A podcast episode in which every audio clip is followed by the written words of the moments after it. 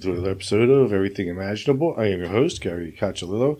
And before we get started, I want to thank everybody for listening and also thank the contributors to my show, who are Candace Sanderson, author of The Reluctant Messenger, Joseph Sinkovic, author of How to Kiss the Universe, Ms. Aida, author, psychic, spellcaster, root worker, and witch. You can find her at MsAida.com, M I S S A I D A.com. And this episode is also sponsored by Ginger Glasser. And you can find Ginger at tarotbyginger.com. She's a tarot reader, evidential medium, and healer. And that is at tarotbyginger.com. And also Alan Questel his site is uncommonsensing.com. And his book, you can find it on Amazon, is, is Intentional Acts of Kindness. And that's Alan Questel. And now, without further ado, our guest for today is Neil. Oh, see if I can remember pronounce his last name. Gower? Gore. Gore. And he is the owner of portal to ascension. And if you're listening to his podcast regularly, I'm sure you've heard people from his white his website on this show. Thanks for coming on, Neil. Thank you for having me, Gary. It's good to be here. Um, so I don't know. Did you have a particular topic you wanted to talk about today?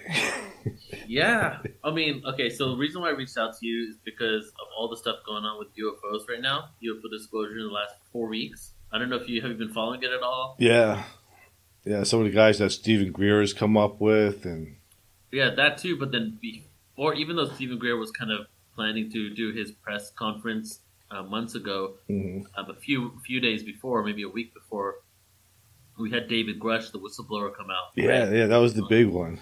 Yeah.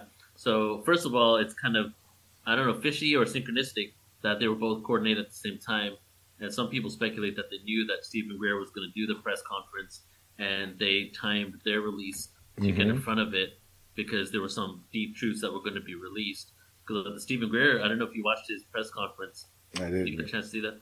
Yeah, like the the military whistleblowers that were up there were saying some mind blowing information, and we can kind of start with that. Like I'll just start with the, the last guy that went up. A contractor from Raytheon mm-hmm. went up, said he was positioned at the South Pole in Antarctica, and from, and there is some sort of device there, some directed energy weapon that they have pulling energy from underneath the ice in Antarctica that he has no idea where it's coming from. And this technology is able to create earthquakes around the world, right? So, first of all, um, Raytheon contractor got his credentials out. Now he's like validating a conspiracy theorist of directed energy weapons. And then he said that the South Pole Station has this in the South Pole. You're able to track a specific type of um, light spectrum that comes off UFOs. So the South Pole Station is, in essence, being utilized as air traffic control for UFOs coming in and out of Earth's atmosphere. Hmm. I interviewed somebody who was stationed at that um, location, and he, he said it was like a um, HAARP on crack. You know, oh like, yeah. You know, it could do everything that HAARP could do, and but like you know on a much faster global scale.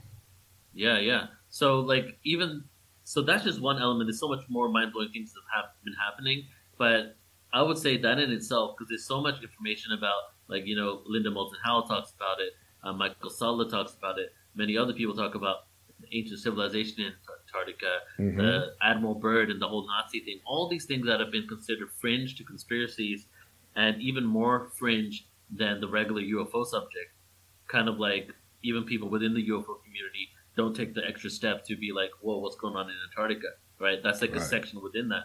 So that in itself, from a, a contractor from Raytheon, was a huge validation that kind of made me realize that a lot of the things that are even a little, more extreme within the UFO community, like the extra part of the conspiracies, um, a lot of them are actually true.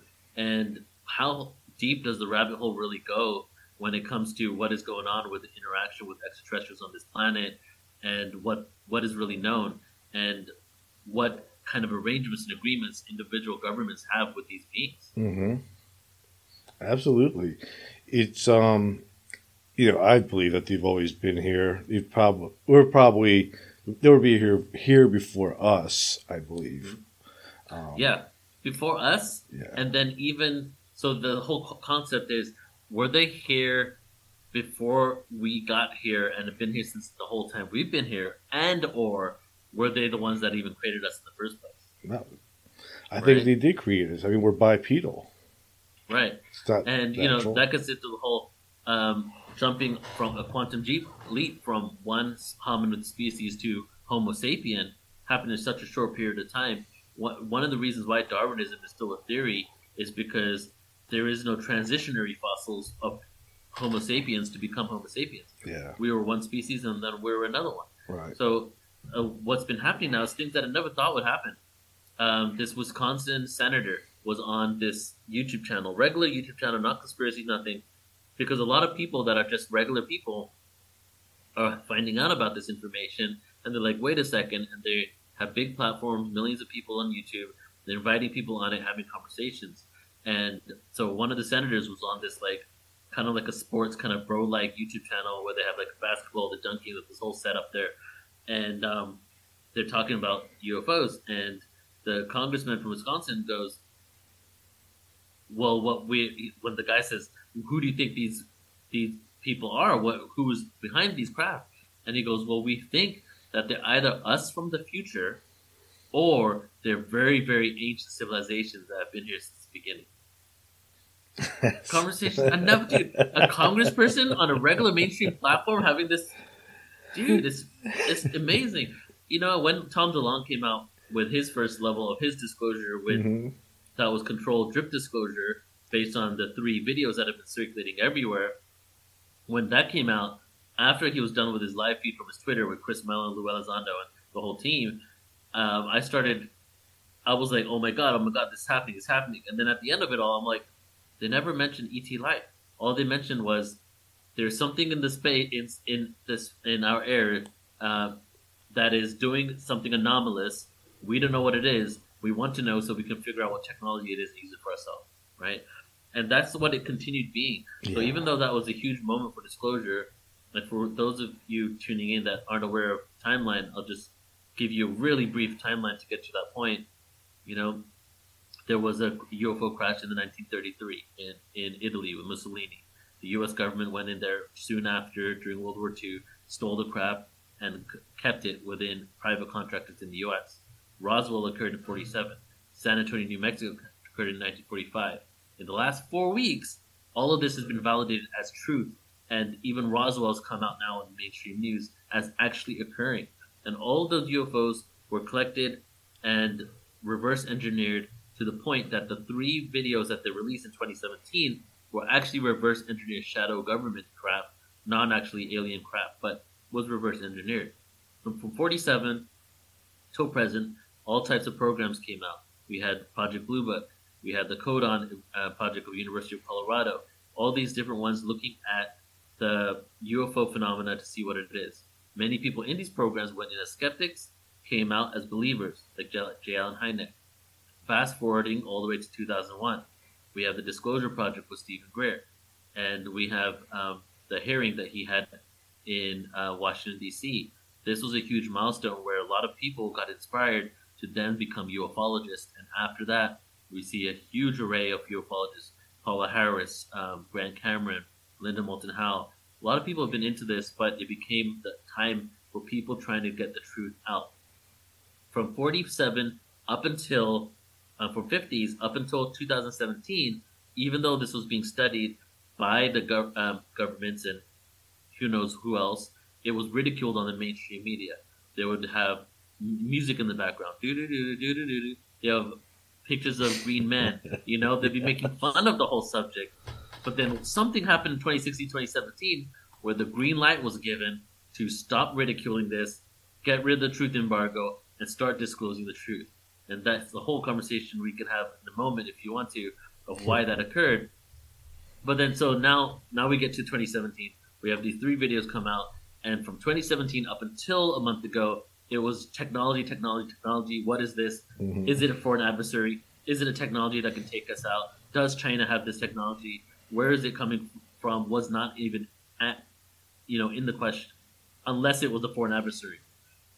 all of a sudden, four or five weeks ago, we start hearing David Grusch come out and say that that there is evidence to suggest that we well not evidence to suggest he said a blatant statement that the U.S. government has been reverse engineering craft of non-human origin, non-human intelligences for decades, and that they have created all types of technology and has been hidden from the public and have been lied to. You, and that was the beginning of just a series of disclosures occurring in the last month. Yeah, you know, that's what got me interested in this topic was I was working at Bell Labs as a consultant. Uh-huh. And I was talking to one of the scientists outside. Back then, I used to smoke cigarettes, and this guy was out there smoking a pipe, and I was talking to him, and he asked me what I did, and I was like, yeah, "I'm just a consultant here, upgrading computers," and you know, and he goes, um, "Did you know that?" He goes, um, "Did you know that the technology for the chip came from a reverse engineered thing, um, UFO?" I said, "No, I didn't know that." And he goes, "So does fiber optics."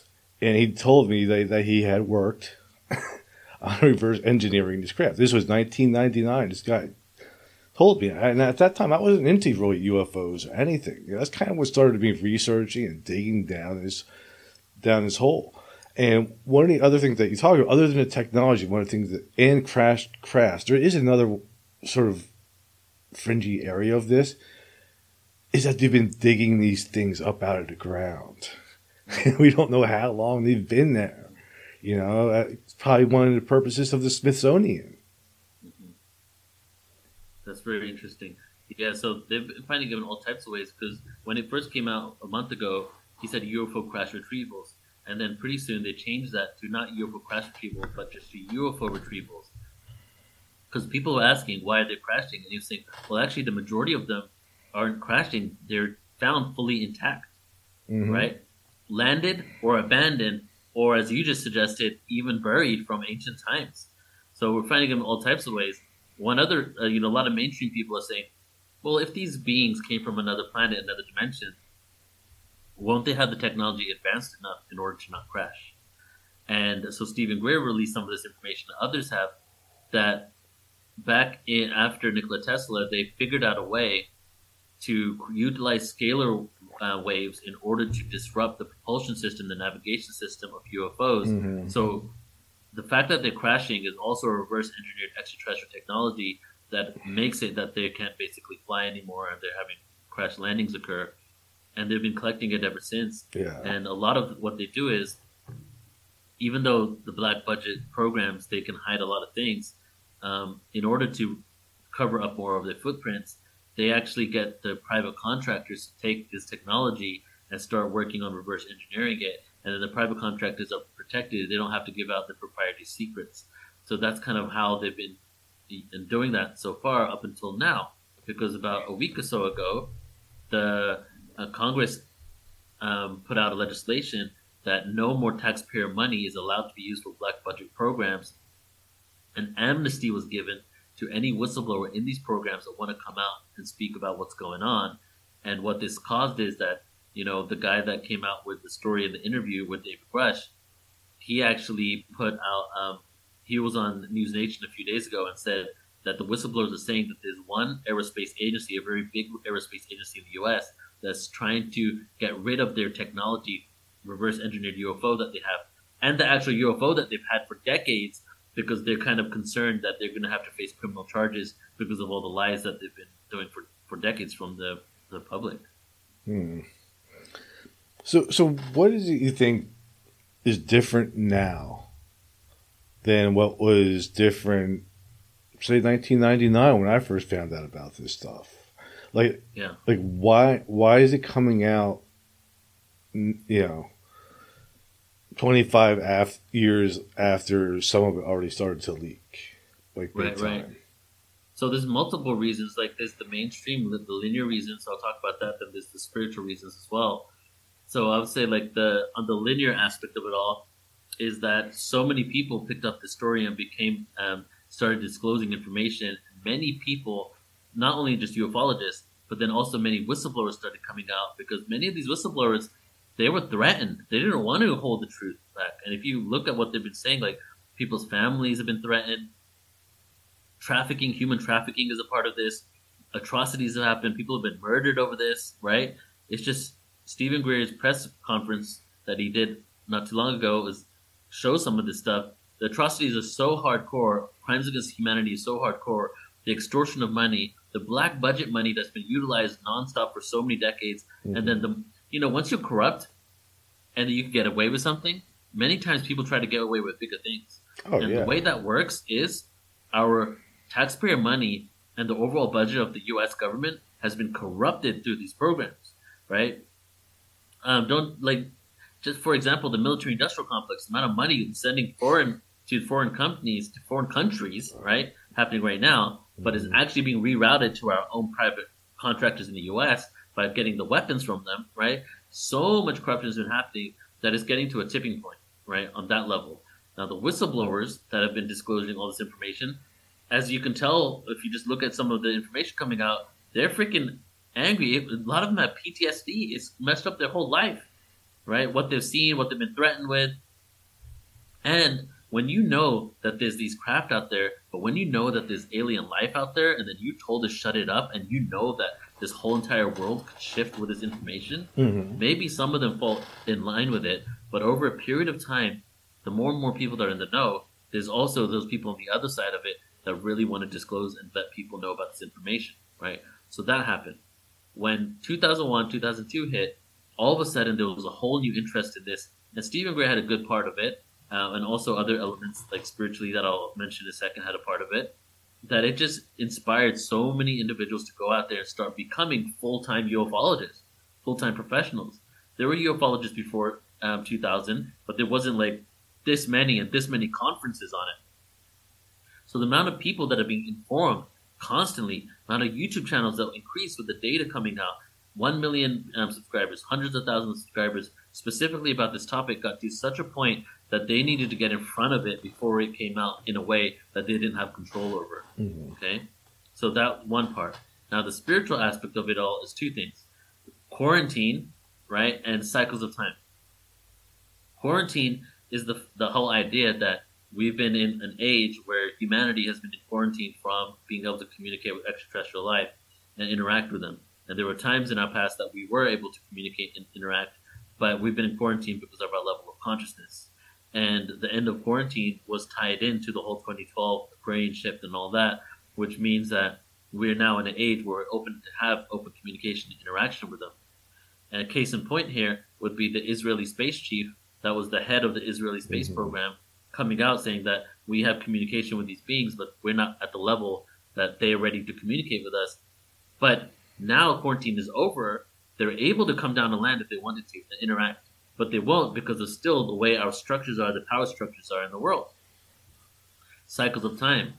There's four ages, and they go in 26, 25, 26,000 cycles. Mm-hmm. And it's like the golden age, bronze age, silver age, dark ages. We've been in the dark ages, the Kali Yuga. So the Kali Yuga is now over, and we're now entered what is called the Dwapara Yuga, and the Bronze Age. And Dwapara Yuga is when we start rejoining and understanding and remembering. And part of us remembering is not just remembering who we are on this planet and our potential, not just remembering our past lives on this planet, but truly remembering our position, our connection to the rest of the galaxy. Okay, so all of these things combined, I feel, is a recipe for this disclosure to occur and what they've been tending to do, trying to do, is because it's been hidden for so long, they don't want to make everybody so inherently angry and upset at them for how much they lied to us. Mm-hmm. So they attempted to get behind it and start dripping it by saying, "We're seeing stuff in the skies. What is it? What is it? What is it? Let's start researching. Maybe we can find out and make those craft ourselves." Mm-hmm. But what they didn't tell you is, no, they actually know what those craft are. They've it actually belongs to them. They've had them for decades but by telling you we don't know what it is and we're creating it now, they can release it in a way that looks like they weren't lying to us in the first place. Yeah, that that you know, I was just thinking too. You know, you talked about our spirituality evolving high enough, or to, you know, where we're going to meet these extraterrestrials you know, on on a level that's yeah. probably safe for them and safe for us. Mm-hmm. You know, I think maybe our spirituality is rising too, to a point where you know, the government discloses this now, we're kind of like, ah, so what? You know, that's we want the we want the real thing. You know, we want the actual communication with our star brothers and sisters that are Yeah. out there. You know, it's so interesting because I was when I when these videos come out, I watch the comments. Right, I read the comments because they're on mainstream platforms. Ninety percent plus of all the people watching it aren't in that world. Mhm. They're just regular folk, and so I'm wondering what they're thinking, right? And um, like ten years ago, the people that would watch these channels were the ones saying, "Oh my God, this is BS. They're lying to us." Blah blah blah. But then people like you and I, like ten plus years ago, were like, "Finally, they're saying something. Disclosure. This is not enough disclosure, right?" And now it's flipped, dude. Like, read the comments, and regular folk are like, "What? A high-level intelligence official is saying this? Congress has vetted and out, said it's all true. What are you trying to say? This is we're being visited." And the people in our community don't believe it. it is weird. Like sometimes I mean, I'm like, no, this can't be real. Yeah, yeah. So a lot of people lost all faith. So that's what it gets into the whole understanding of discernment, right? Because how do you know what's their agenda? How do you know what drip disclosure is being dripped from them, Mhm. and what is genuine truth? Well, the way I look at it, you know, I don't have the answer because ultimately I'm not them, and they know what they're doing more than I know what they're doing. But this is the way I'm using my own discernment. Is this is a few different things going on? When you see a lot of the beings, people talking just about the craft and how they could utilize it, right? You immediately going to have some suspicions on it when they talk about the technology, especially when they take it further and they talk about how to weaponize the technology, right? Red flag. But then when they take it one more step and they say that they are posing an, a threat to us, right? Then you start questioning it, not because um, there's not because they're saying that not because that they maybe believe it's a threat. It's the fact that there is no evidence to suggest these are a threat, but they're still saying it is. Right. So a lot of the people are saying that, and if you look at some of the research, even the the documents and the some of the things from the 50s, 60s, and 70s were saying that we know now know that these UFOs pose no threat to us, and if they will, they will be doing something for a long time. Yeah. What's happening now is a lot of Congress members uh, are saying that when people are asking, "Do you think this is a threat? They have some technology could wipe us out." The answer was, "Well, if they were a threat, they would have done this decades ago. We have no evidence to suggest they're a threat." But another reason why they do think it's a threat is because most of these UFOs show up at nuclear bases hmm and they're like, "What's going on here?" That gets into the whole first atomic bomb thing, call out to the universe. They're going to destroy themselves. They're going to destroy us by splitting the atom, incarnate and help. Right. hmm So that's why it's happening there. But then what comes out with David West thing? A lot of people are doubting it because they're just like, "Oh, this is more disclosure." Um, a lot of whistleblowers that are fringe whistleblowers or alternative whistleblowers in our community are even upset because some other guy that has no name is now out there getting all the credit for it, but they've been doing this for decades, right? So this emotional reactory element is a part of their response to what's going on with David Grusch. But ultimately, what David Grusch has done is make millions of people say, "Are you telling us our government is lying to us?" And they've been lying to us for this long, and they have technology that could cure disease and all these other things, and they know that we have inter. He literally said, when they said, "Why don't you call them extraterrestrials?" The evidence suggests they're interdimensional. Okay, hmm it's getting to a whole other level, and the fact that what he's doing is making people lose trust in the agenda of people makes me think that it's a little more aligned with some actual true disclosure. Wow. Mhm. Yeah. You know, um, the idea that these beings are a threat, I think, is completely absurd. Yeah. You know, because obviously, if they, if you reach that level of an advancement, and they're concerned about they're turning off nukes, right there, that tells me that there is no threat, at least with this group of beings. I also sometimes think, you know, I, you know, I've interviewed a lot of people that you know the Greys are possibly some type of organic AI. You know that that's what they're doing. They're not even maybe a fully conscious life form like we are, or maybe we're not obviously not a fully conscious life form. We don't even know what that is. Um, and it just gets so strange because okay, so you have these AI guys, so then we have to wonder like what other beings are there? You know, they're coming from other planets. What other beings are coming from other dimensions? How many dimensions are there? Can beings on other planets travel through different dimensions to get Yeah. here?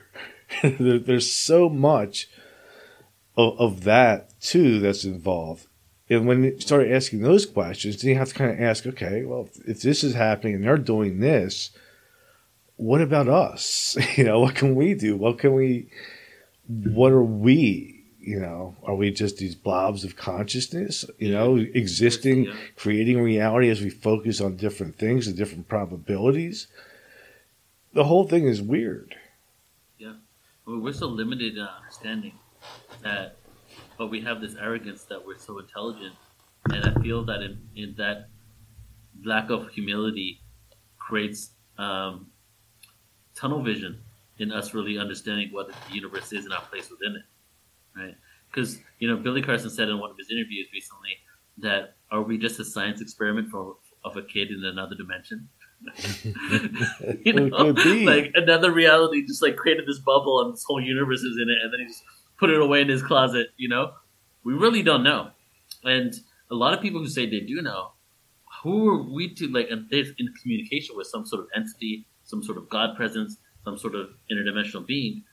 Who are we to know that that being isn't relaying information based on their perspective, their understanding that might also be limited, or that entity or being is a one is is multiple fractals away from even a higher source that has an even more absolute truth, right? All what we do know, what we do are starting to understand, let me say, is that physicality isn't physical. Right. You and I aren't physical. We're we're made out of quantum energy. We used to think it was all atoms. Now we know it's quantum frequency. Right. But what we found out with quantum frequency is quantum frequency is constantly shifting in and out of reality, phasing in and out. Yeah.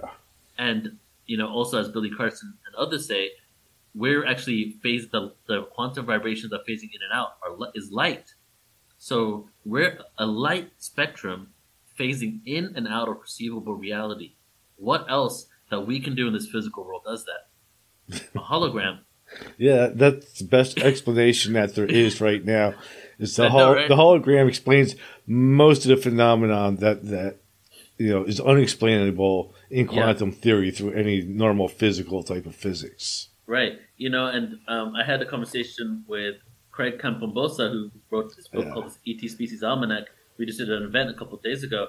And when I said this whole thing to him, he goes, Well, you got to be careful when you say that because this world isn't fake. And I said, Thank you for saying that because um, I always do a disclaimer whenever I say hologram.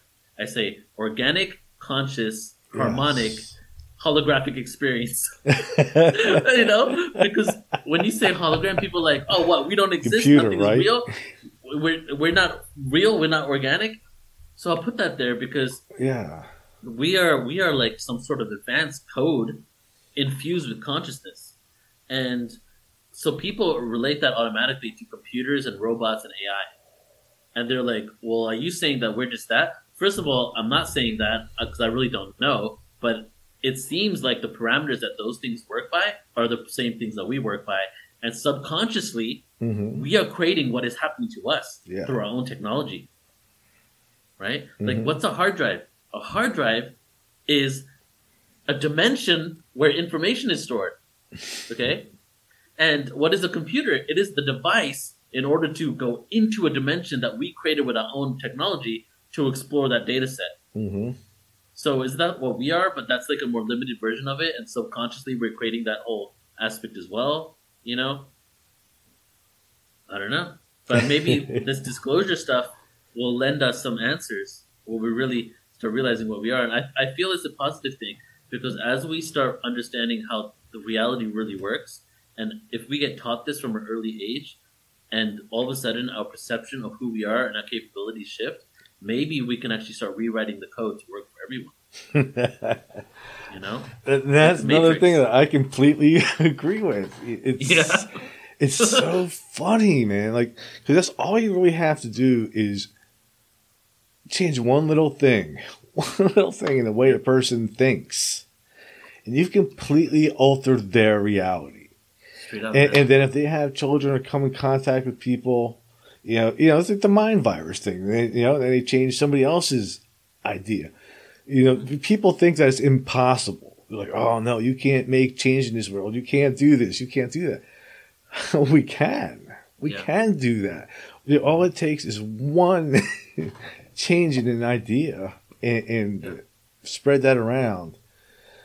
And if that idea is something that's become commonly accepted around the world, Mhm. and it's an idea that is introduced right at birth because that's what it is, right? Then you Like, don't there's know so many ideas. else. Right. not cluttered And that- anymore. Right, and what happens to occur now is most of the ideas we're given from childhood are limiting ones. Yeah. Yeah, it's, it's it's amazing right now. I don't know, like like the work that you do and some of the stuff that I do, trying to propose questions. I you know, for me, that's how I present. I say, here here's a question. You know, maybe Yeah, we yeah. should think about this. You know, and and, Yeah. and hope that grows in people's minds and changes things. Because one of the other things I think too is if we don't change, we're doomed. I, I think like this is our opportunity to really have that paradigm shift that you know people have been talking about for the last twenty years. Yeah. I mean, this whole system is not serving us anymore. It served us because it allowed us to do the shadow work that we were meant to do. Mhm. But it's getting to a tipping point now that if we continue down this route, we're going to destroy the planet and we're a, a part of that planet. You know, so what really needs to occur is we need to figure out what works for everybody and change it because we have we have the education, we have the tools, we know how to navigate psychology, we know what traumas from childhood create what kind of uh, general experiences later in life Mhm. all the stuff is commonly out there. But because of so many different things like corporate greed, you know, um, the way the advertising and marketing world is, that um, the way the pharmaceutical companies are, so many different elements don't allow for inherent truths that we have already figured out intellectually, right, to be Im- embedded into society. So that's why what is a part of this cycle and this shift of time is that institutions that no longer serve us are crumbling. And as they're crumbling, they're in their last um, hoorah, if you will, and they're attempting to keep it all together. So when we see all these things being exposed, people are being very angry. But I see it as they've been um, getting away with stuff for so long that it's about time that they get exposed. Because the first thing that needs to happen is so a lot of people need to get angry first to do that darkness. So uh, frustrated and angry with what has occurred to us, and then once you go through that element of you know that awakening, then we start figuring out different ways to change it. We're right in the middle of that. We are, we are, and you know, we've been, I don't know, indentured servants too to these Mm. companies Yeah. for a long time now, and, and and lied to for generations. That's why we so at least like for me, I was brought up believing all kinds of false information. You know, about myself, about reality, about history. All this stuff was false that, that I was told, and then you know, kind of start thinking like, well, wow, this isn't all true, and but but the the key is that I was taught that I need them. I was taught that I need a government, that I need this pill to make me better, that I need this entertainment to make me happy. And none of that is Yeah. true. None of it. No, you know, it's, it's sometimes I try to um, reconcile the whole aspect of how manipulatable humans are, right?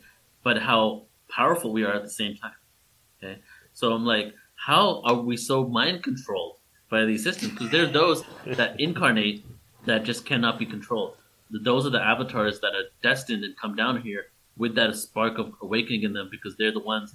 Because this is like a huge state. This is like a uh, this is like a theater play, like It almost is. literally like that. Yes. And in that theater play, some people are just assigned. So it's not like you are awakening people up. You're better than others. No, this is a theater play. That person came down to have this experience. You came down to be awakened and not to be able to be controlled, so that you can play the role of awakening people to the next game of the next chapter of this reality.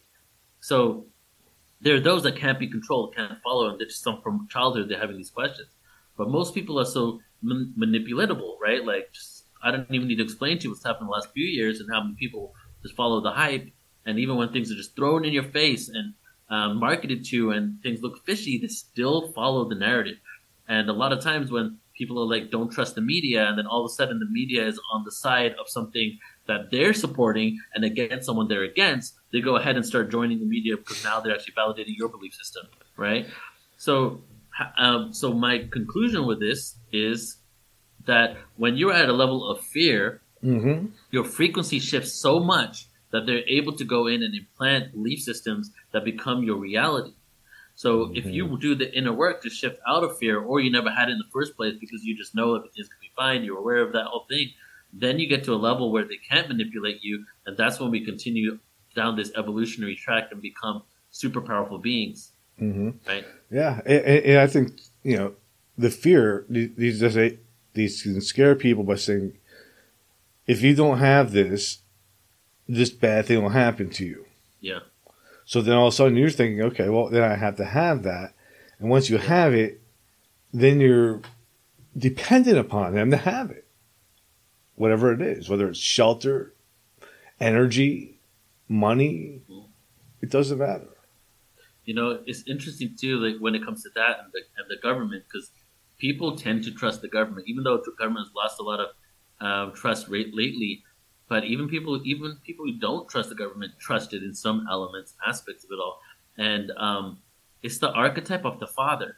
You know, the the government. It's so metaphoric, and the way this stuff works, just like the whole archetype of absent father is not really there, punishing you when you do something wrong. That is what we put into the government. And actually, you can do some, probably even do research on this and see, based on somebody's own relationship with their father, mm-hmm. is how they respond to authority and government, right. right? It's crazy. So, I guess we need to heal all the daddy issues, and then maybe we'll. That's not even a joke, dude. Like, if we like work on figuring that out, our relationship will shift as well. And but what it comes down to is the wounded masculine. If you want to get to the higher level, and then it becomes to how you father yourself, right? Mhm. And if you're not able to find that within yourself, we didn't have an example of it, you end up having this relationship with authority and government that um, is, I guess, disharmonic.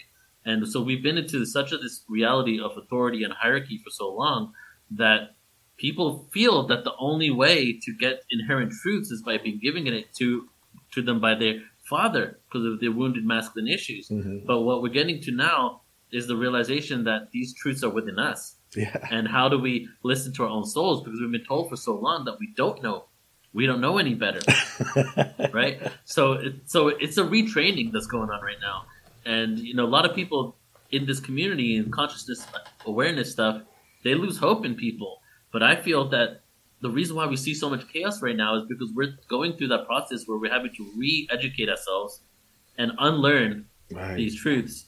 And as we're doing that, it's not going to look pretty. Like there's a lot of stuff to work through. You know, there's a lot of traumas, unexpressed traumas, right, are Mhm. coming to the surface right now. Absolutely, because and I think too that you know the truth is painful. Obviously, that this, this, when you have this realization that you know this has been going on, so so it's going to make people angry. Yeah. But too, when you're once your perspective is open that broad, though, too, the way we respond to that emotion is going to be different than what we normally would Yes. do, which is like fight or have war or anything like that it's going to be like, okay, how am I going to spread new ideas Yeah, yeah, exactly. and get And people to to move their their consciousness a little bit? hmm Yeah, and that goes in with like how we're shifting our frequency. Right now, we're harmonizing the frequency of the planet.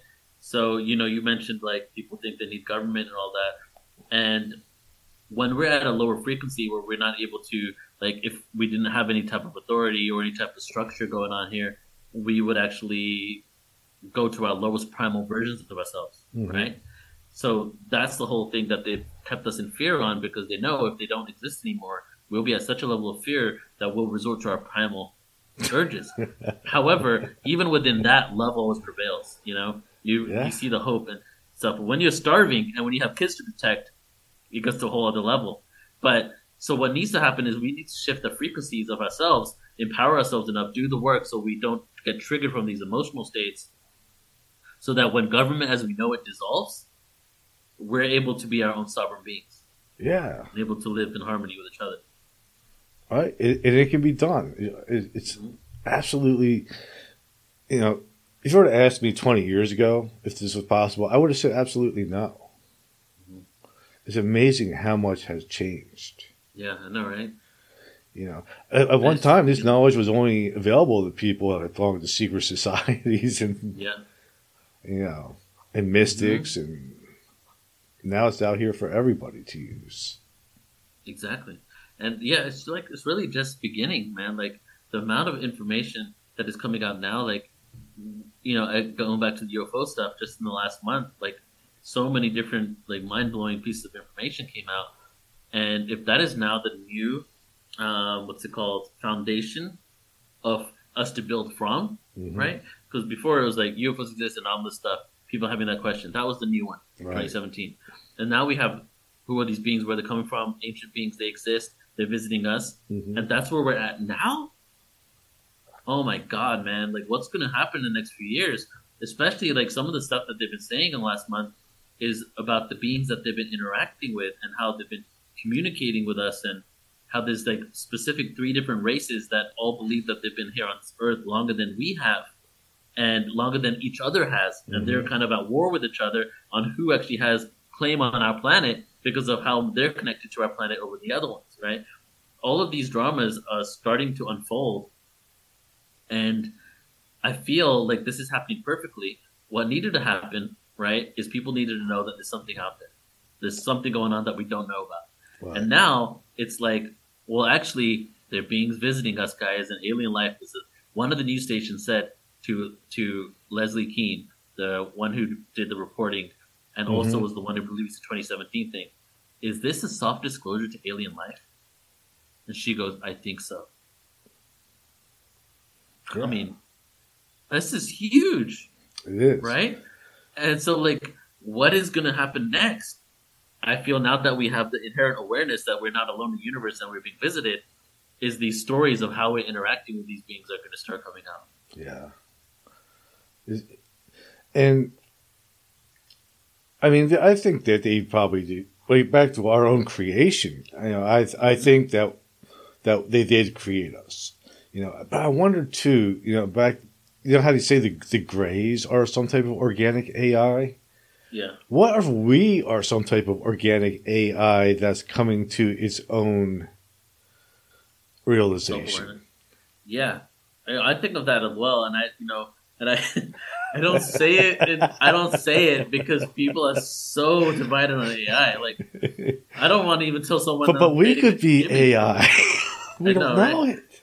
I know, I know. Know we don't know, and then people just think that they know. You know what I'm saying? So like when I have that conversation with people, people refuse to believe it. And it's almost like how um, a lot of people like I had a Islamic girlfriend once and I used to believe in evolution at that point, right? and I t- was and I told her that we're from monkeys and she just wouldn't be- she just didn't want to accept that we could have any level of monkey DNA within us. You know what I mean? it's because we like see ourselves as so entirely like spectacular, like an AI to us is some sort of foreign invasion, some sort of non um, souled experience. There's mm-hmm. no soul in it, right? But if this is all frequency and vibration and the physical body doesn't exist, it's almost like there is some sort of coding that has created this apparition in front of you. And then the organic part of it, the organic AI, is the infusion of a soul into that. You know, mm-hmm. so I mean, I don't really know what we are, but I have heard stories that of ET life that they not only created us, but then they incarnated their own, they fract, they fractalized and fragmented their own souls into our bodies. Yeah. To live and have an experience within another dimension that they created yeah. Simultaneously. It's wild. I mean, but but but it's completely plausible with what we know about physics. Mm-hmm. Exactly. Yeah. Like, and we pierced through the veil. I mean, through quantum physics, we we literally pierced through the veil, and now we've seen that reality isn't what we think it is. And there's so many smoking guns when it comes to quantum freak, um, physics, like entanglement, non-locality, the double slit experiment. Mm-hmm. You know, not to go down each one of what those mean, right? But but basically, it just shows us that everything we think is real and normal is completely different than what we could even fathom. And so much so that we don't, why don't we take enough time to really ponder on what these actual things mean, right? Uh, I guess I'll give a couple examples. Like, what does it mean that a particle exists as a wave and a particle simultaneously? What does it mean when everything is a wave until it's perceived? And only when you see it, it actually acts as a physical thing. What does it mean to non locality? That the information in one single quantum cell within your body can pull the same data from the other side of the universe.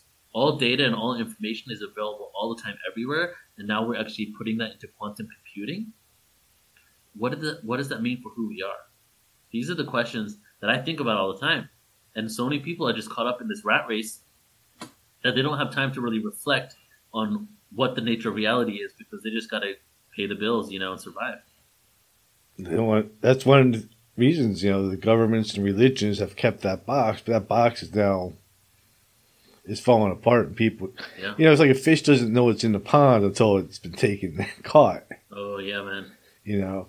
And Yeah. and, and now I don't know, the, the pond's starting to, to leak into the river. You know, Yeah, and then the river's gonna leak into the ocean and Yeah, Yeah, yeah, so- I love that one. You know, so David Grusch was also did this whole thing. I need to rewatch to remember what he said, but he was talking about how the Vatican is known for decades about ET life. yeah. He did a whole disclosure on that, right? So all these things that we thought were true are true, and then a lot of these things that they've been hiding from us and putting a facade out. These facades have been complete lies because they actually know what is really going on behind the scenes, and it seems religion on the highest level could be that as well. Absolutely. Because I think, you know, we've never needed priests or any, we don't need anything or a mediary to, com- to communicate with the divine or utilize the divine energy because we're made of it. We are it. hmm You know, the old I am. Yeah. And every avatar that I ever visited never said create a religion after me. And most of them, you have actual scriptures of them saying that don't follow any false idols, right? Mhm. And they didn't say, I'm your idol. They just said, don't follow false idols. Find the kingdom of heaven within you. Literally, yo, Jesus is talking about quantum physics. Find the kingdom of heaven within you, the God particle within you, right? So I've always found it very interesting how many prophets and messiahs and saints and priests we have as intermediaries of the one Mhm. when the scriptures literally say that that shouldn't exist. And on one level, we've been at a level of hierarchy, Kali Yuga, authority and hierarchy. So many people were at a lower frequency that only those that chose to actually follow the path of oneness Mhm. were able to communicate the words. But those paths of oneness got corrupted so quickly, right? Like two to three hundred years after Jesus, after the Cathars.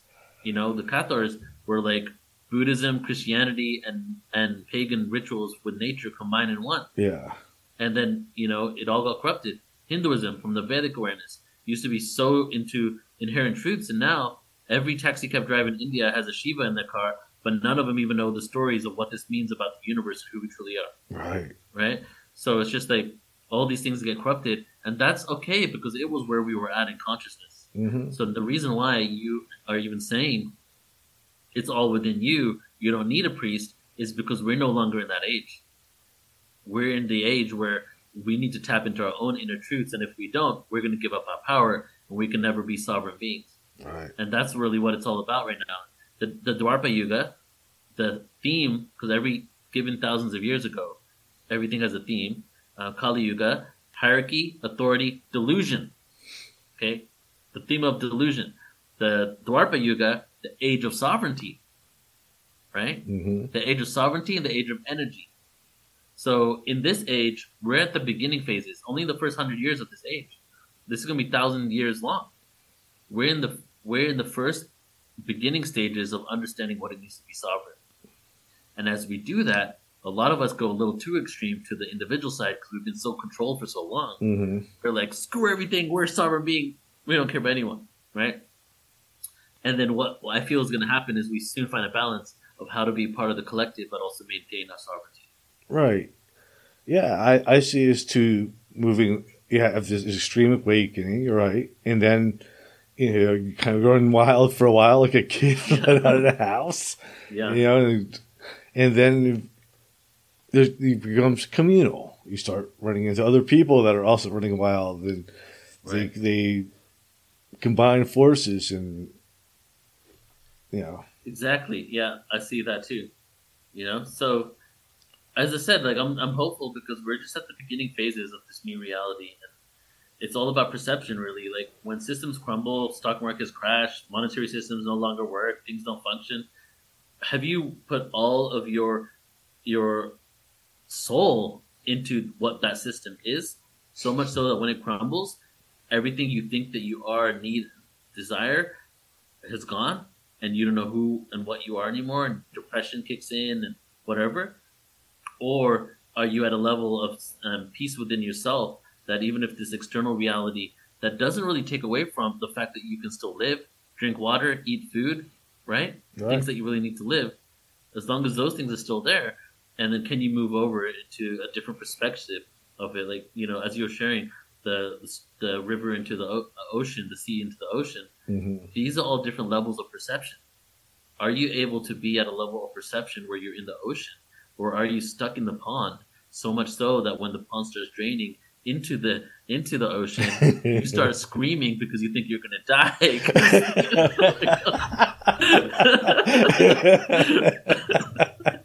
That's a good expansion of that analogy.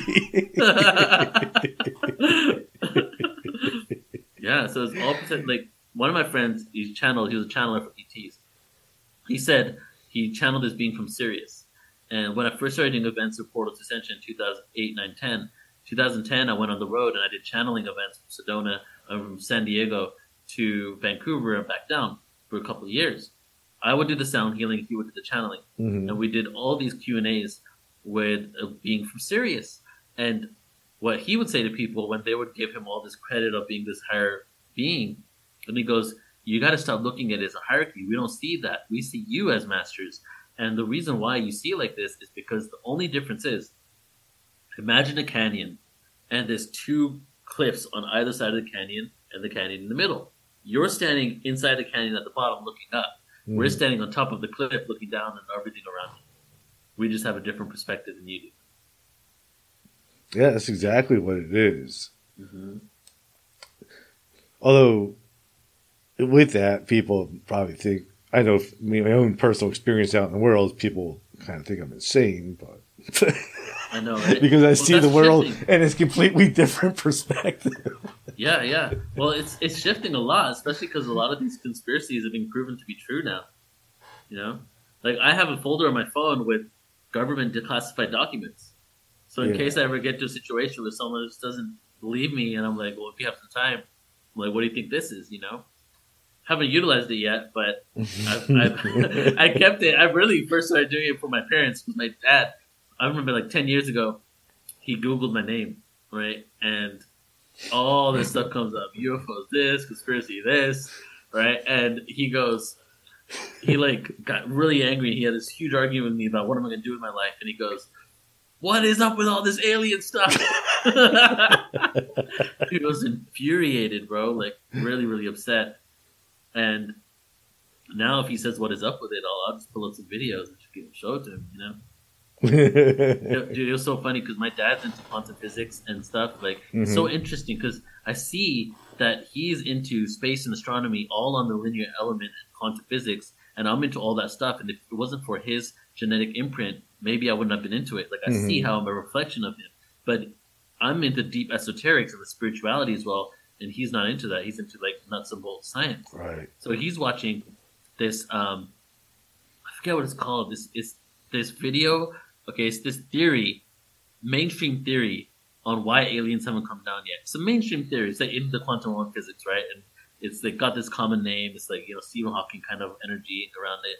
And um, so he's like in his algorithm. This video showed up like a week ago, and it's just like this two million subscriber platform, hundreds of thousands of views. You know, something someone mainstream would watch and he and he's talking about all these theories and why alien life hasn't uh, communicated with us and and then all of a sudden in the video it goes even though some alien and UFO enthusiasts will deny what I'm saying and in that video they took a clip of me from my freaking conference that I did in San Diego because I was on um, C- KPBS and CB, CBS San Diego about my conference because we called them and said we're doing UFO stuff, and they came to it. So they did a video, and this freaking channel, two million subscribers, pulled the video of me on stage when they wanted to talk about how alien enthusiasts would disagree with his theory.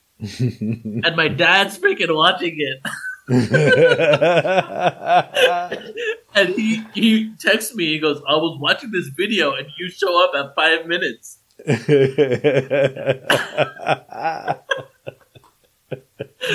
but uh, that was mind blowing for me. You know what I mean? That mm-hmm. it even came. I'm all, maybe my dad will like now realize what I'm doing is really huge because he doesn't really understand. You know? Yeah, yeah. But it was cool too. They didn't they didn't do a hit piece on me. He just said this is what uh, the theory is, and alien enthusiasts will disagree with me. And then they showed my conference with me on stage. What was, was the th- what was the theory that you presented at that? What was the theory that they yeah. said they? Let me find out right now. It's right here actually, the video. I was watching the Fermi paradox. Have you heard of it? Yeah. Yeah. So it's just super mainstream paradox. I didn't even watch it all, but it's the paradox of how aliens can't visit our planet and why they're not, right? Mm-hmm. And this video wasn't saying this is the case. He was just talking about the Fermi paradox and what it means, and then showing the counter argument that some people actually believe that alien life is visiting us, and that mm-hmm. was where this showed me. And it's crazy because out of the whole video, my whole conference, I had like seven or eight speakers at my conference on stage, mm-hmm. and they just happened to coincidentally pick me, who was the founder of the conference. So it was pretty cool that I was on it. You know? That is really cool. yeah. so and it's becoming mainstream, you know, like the paranormal is becoming normal. It is, yeah, yeah. Like I remember, like, even for a long time, it was like one paranormal show on TV. Now there's like channels dedicated to paranormal, channels dedicated to UFOs. And oh yeah, man. Yeah. amazing. You know, when I was yeah. growing up as a kid, I mean, I'm a little older than you, but the only thing out there was this show called In Search of. that was all okay. there was about it. Yeah. With Leonard Nimoy from Star Trek. Oh know? yeah, yeah, yeah. Okay. And, and now it's like everywhere. Right. Yeah. I mean, whenever I'm trying to tell someone that doesn't know about this work, what I do, I just like, and it's really like, oh, what, what? I'm well, have you watched the show Ancient Aliens? And like seven or eight out of ten people say yes. Yeah.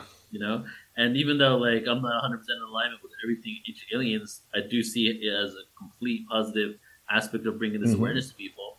It kind of created a polarity actually, because some people became really anti this stuff because they just think it's off the wall crazy pseudo archaeology, pseudoscience, and then a lot of regular people are like never even thought about the fact that ETs could have visited us in the past. And now they believe in it. So I mean, that whole just regular people that watch regular TV that aren't even into ETs have maybe even seen an episode of that. Oh yeah, yeah. Like when people ask me like what I do with the podcast, that's what I automatically will say to them. I say, "Well, have you ever watched Ancient Aliens?" you know, mm-hmm. and and then I kind of go from there because you know, I've had a lot of the people from Ancient Aliens on, you know, yeah. like Michael Carter and, and others, and then as I try, I try to explain to them what I'm doing. So that's yeah. always my angle that because it's hard to explain it to people. Yeah, it is, it's, especially because it's so it's so much bigger than just UFOs. Like you're talking about spirituality and consciousness, and a lot of people don't realize how the spiritual stuff has to connect with UFOs and alien life. Yeah, and, and, and like for me too, it's also the occult. You know, because mm-hmm. I can't. It was like like how I got like, like when I was a kid, I was into the occult. My mom worked at Princeton University splitting atoms. So that's kind of like my my physics background. Nice. You know, and then I got into the UFO thing, and it just grew and grew and grew, and I started to see how meditation and Buddhism, and I just started to see how all this stuff is connected. Mm-hmm. You know, it's yeah. all part of the same the same thing.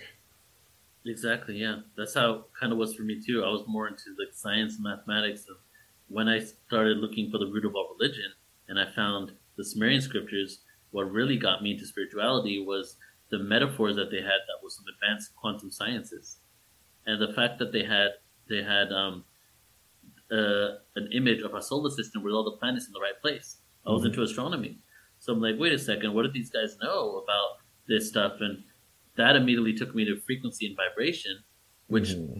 brought me to meditation. Because what is meditation? What is eating well? What is positive thinking? Those are all frequency things. What's frequency? It's quantum physics. So, is quantum physics the bridge between spirituality and the mainstream? This was one of the first things I ever kind of like contemplated upon. Yeah, yeah, it's it's really interesting. I mean, it's interesting now that people can put it together, at least, or people like you and me are kind of putting it out there as one coherent. Well, it's coherent but mutable. I think that's important too. Is that it has to be mutable and changeable and fluid too, because without that, there's no further expansion too. You have to Yeah. be kind of careful not to get hard on it and get rigid. Oh, seriously, man. You know, put ourselves yeah, you know, put ourselves in another box, but a bigger box. You know what I mean? Straight up, man. Yeah, that's what we see with mainstream science, right? Like, for the most part, that science should be the exploration of what is possible, but instead, in many elements, become the go to as this is what it is. This is science, rather than could there be something else beyond this? You know, a lot of times it's like, well, we figured out the truth because this is what that this is what this says, and that's therefore that's all it can be, right? Right. That's what happened with Newtonian physics. Nothing smaller than the atom. Right now, it's well, we have subatomic particles. That's what happened with archaeology. Humans are only here for hundred thousand years because that's the last skeleton we found. That is science. That's it. That's evidence. We've got it. Then they found a skeleton remain in Morocco, three hundred thousand years old. Mhm. Right. And what was the answer to that? Humans are only three hundred thousand years old. That's how long we've been here. It should be like, no, we don't really know because we found the oldest one to be 300,000 years. But since that's the oldest we found, that doesn't mean that is the oldest in the world, right. right? So what else is possible? Because if you start saying there is nothing else that's possible because this is what we found, that's when the mainstream academia and the research funds stop being spent on exploring further truths. Yeah. And that's like the that's really the key thing that we're moving away from is the duality to probabilities. Mm. You know? Because because we're raised thinking like it's this or that, good or bad, you know? Yeah. And now we're starting to look at things like how many probabilities actually are there? Even the ones that seem impossible, but they're still probable, Mhm. you know. I think that's That- the big shift.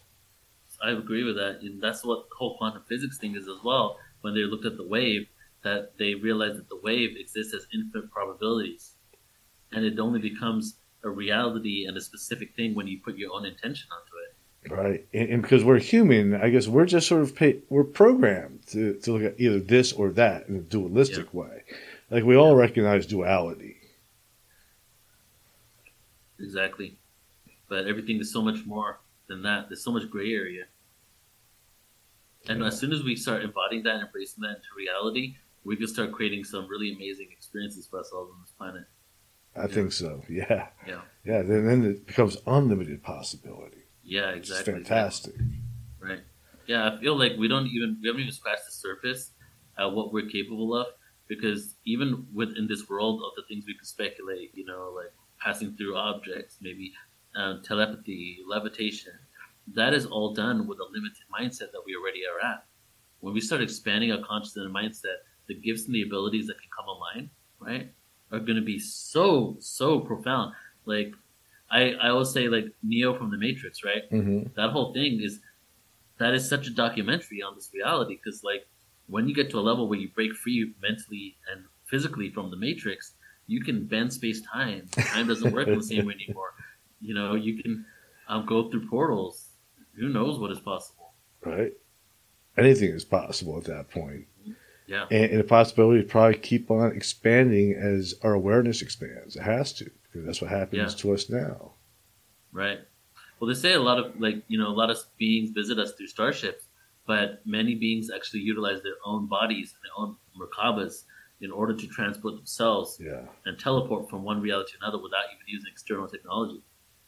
So, as like you know, as they say, anything under the sun is possible. Everything imagined is possible. mm-hmm. Fantastic. it's like when we imagine something, we're technically writing the code for that. I know. That's it. That's all it takes. instantaneously. It- that's all it takes. If it can be imagined, then it can exist. yeah. It's it's really just that simple. hmm If we, if we can think of it, it has to be possible. Because honestly, we're not that smart to think of anything that's not possible. Yeah. You know, right. I- And if Source, you know, if Source wanted to experience itself infinitely, right, and that's the original spark of Source that many scriptures and many spiritual texts and conscious people say. yeah, If Source wanted to experience something other than what it was itself, it was the oneness. It became the Big Bang. It was the singularity. It became the duality. That means everything infinitely wants to be experienced. So Mhm. if you even from the most beautiful experience, harmonious experiences to the most biggest atrocities as well, is all within that. yeah, So it you know it's not really a metaphor when you say everything you imagine can be reality. I feel it's a literal situation, a literal experience. We can create a whole entire dimensions, and uh, when be- when beings become sentient like we are, I feel the original spark of source within every being, which was I want to create in my image, gets activated. And so we are at the place where we're all sentient to the level that we all want to create in our image. So what Mhm. happens when we shift our frequency and become these creator beings on a massive level? I think we'll be all creating all types of things. Dimensions, man. Other types of beings. yeah, definitely. That is so cool. Yeah. Yeah. Um, so before we wrap it up, um, do you have any events or anything you want to promote? Yeah, I do. So okay, I got um we got a lot going on. Just launched a new website, portaltoascension.org. So It's nice, too, Same, man. same domain name. Thank you, brother. And we have like we've been spending the last few months creating a lot of events over the next two years. So many, many events up there. And the way it works is if you go to our website, sign up, portaltoascension.org, sign up there, you'll get a username and password. And we have around 3,000 hours of free presentations. So you sign up, you get a username, password, you can log in, you can sort by speaker, category, all that stuff. Add to your watch list, continue watching later, you know, all the bells and whistles. And we also have an app coming up for Android and iPhone that will be able to make it more easily for you Oh, to access. nice. Yep. Well, the Roku app, Amazon, all this stuff can come out within a few months. And um, so check it out there. So we have a lot of events coming up there. We just finished one on Atlantis, two day conference on Atlantis. Nice. You can sign up, watch the replay. It's 22 hours, Atlantis only. Yeah, it was epic, bro. Because like what I've what I've really been able to do, fortunately, is think of one topic and dedicate a lot of time on one topic, right? Like I did a 22 hour conference on 300,000 years of India's history, right? and that was one of the, my favorite events. So we have we even have the two day conference on Lemuria coming up um, this year. We have weekly workshops. Uh, next week, I don't know when this is going out, but on July 15th, even if this is going out after that, hmm you can go to our YouTube channel. We have a free event called Energy Healing Spirituality and Metaphysics. It's a five hour event of 35 minute nonstop energy healing transmissions from different practitioners. And that's going to be at youtube.com slash portal to ascension or sign up at our website, portaltoascension.org to get access to the Zoom link. And um, besides that, we have a huge conference. I'll just tell you one more thing, but best thing to do is sign up to our newsletter on our website. We have a huge conference coming up in Sedona, November 17th, 18th, 19th. hmm It's called the Crystal Skulls Conference. So, if any of you are familiar with the Crystal Skulls, many of them are ancient skulls that have been here for a long time. The story goes that after the fall of Atlantis, or whatever great civilization existed, that there were these skulls, these quartz skulls that were embedded with the data of humanity's history and the universe. And a lot of them have been found. So the prophecy goes when they come back together that there will be a shift that occurs on the planet because of the frequency that they create when they're together. So we're so the theme for this conference is in, Nove- in November is fulfilling an ancient prophecy. Like it's going to be next level epic, just bringing these together, man. And so, That's but I'm going to cool. Introduce you to some of these people, Yeah. and we'll have them on your show as well, so you can check them out. That's And so you'll hear them here on this channel, and then Crystal Skulls, CrystalSkullsConference.com is the website. Yeah. Wow. Man, I, w- when do you have dates for November? Yeah, so November 17th, 18th, 19th. I'll have to check my Where, whereabouts are you located? I'm in New Jersey, but You want uh, to come out? Maybe I have to check because I actually have also in November. I have to see what date it is, but I'm going to uh, on a paranormal investigation to the Conjuring House. Where's that at? It's in um, Rhode Island. It's Oh, The it's the Conjuring for the movie. yeah, it's the actual house And that the, that the movie what was the movie was based on. That was that um you know Lorraine and Ed Warren went to and Yeah, do you know Andrea Perron? No. Is she's a speaker on a platform. The book was made on her mo- on her life. Huh. He was the kid. Wow.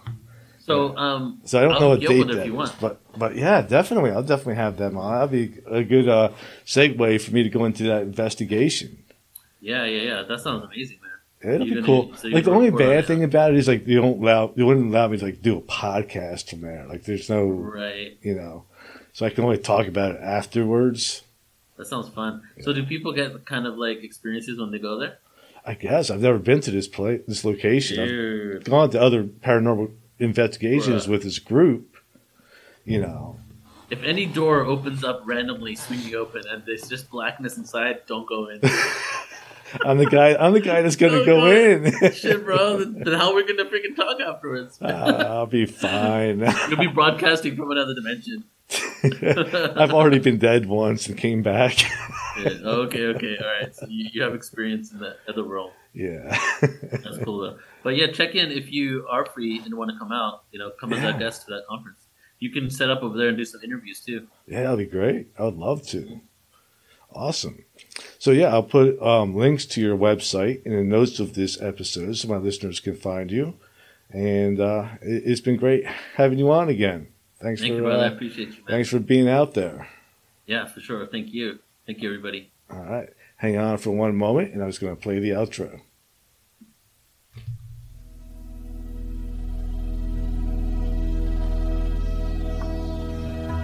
Thank you for listening to Everything Imaginable. You can reach Gary at everythingimaginable2020.com or message him at everythingimaginable2020 at gmail.com. He's also on Facebook, Twitter, Instagram, and LinkedIn.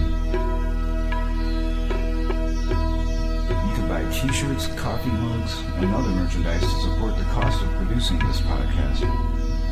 Click on the merchandise link at the top of this page, www.everythingimaginable2020.com.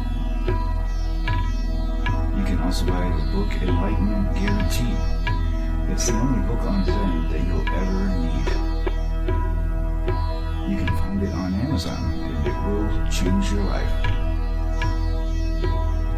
Because remember, everything that it says was first imagined. If you loved what you listened to today, don't forget to rate, review, subscribe, and share. Thank you for listening to Everything Imaginable with Gary Cochilio.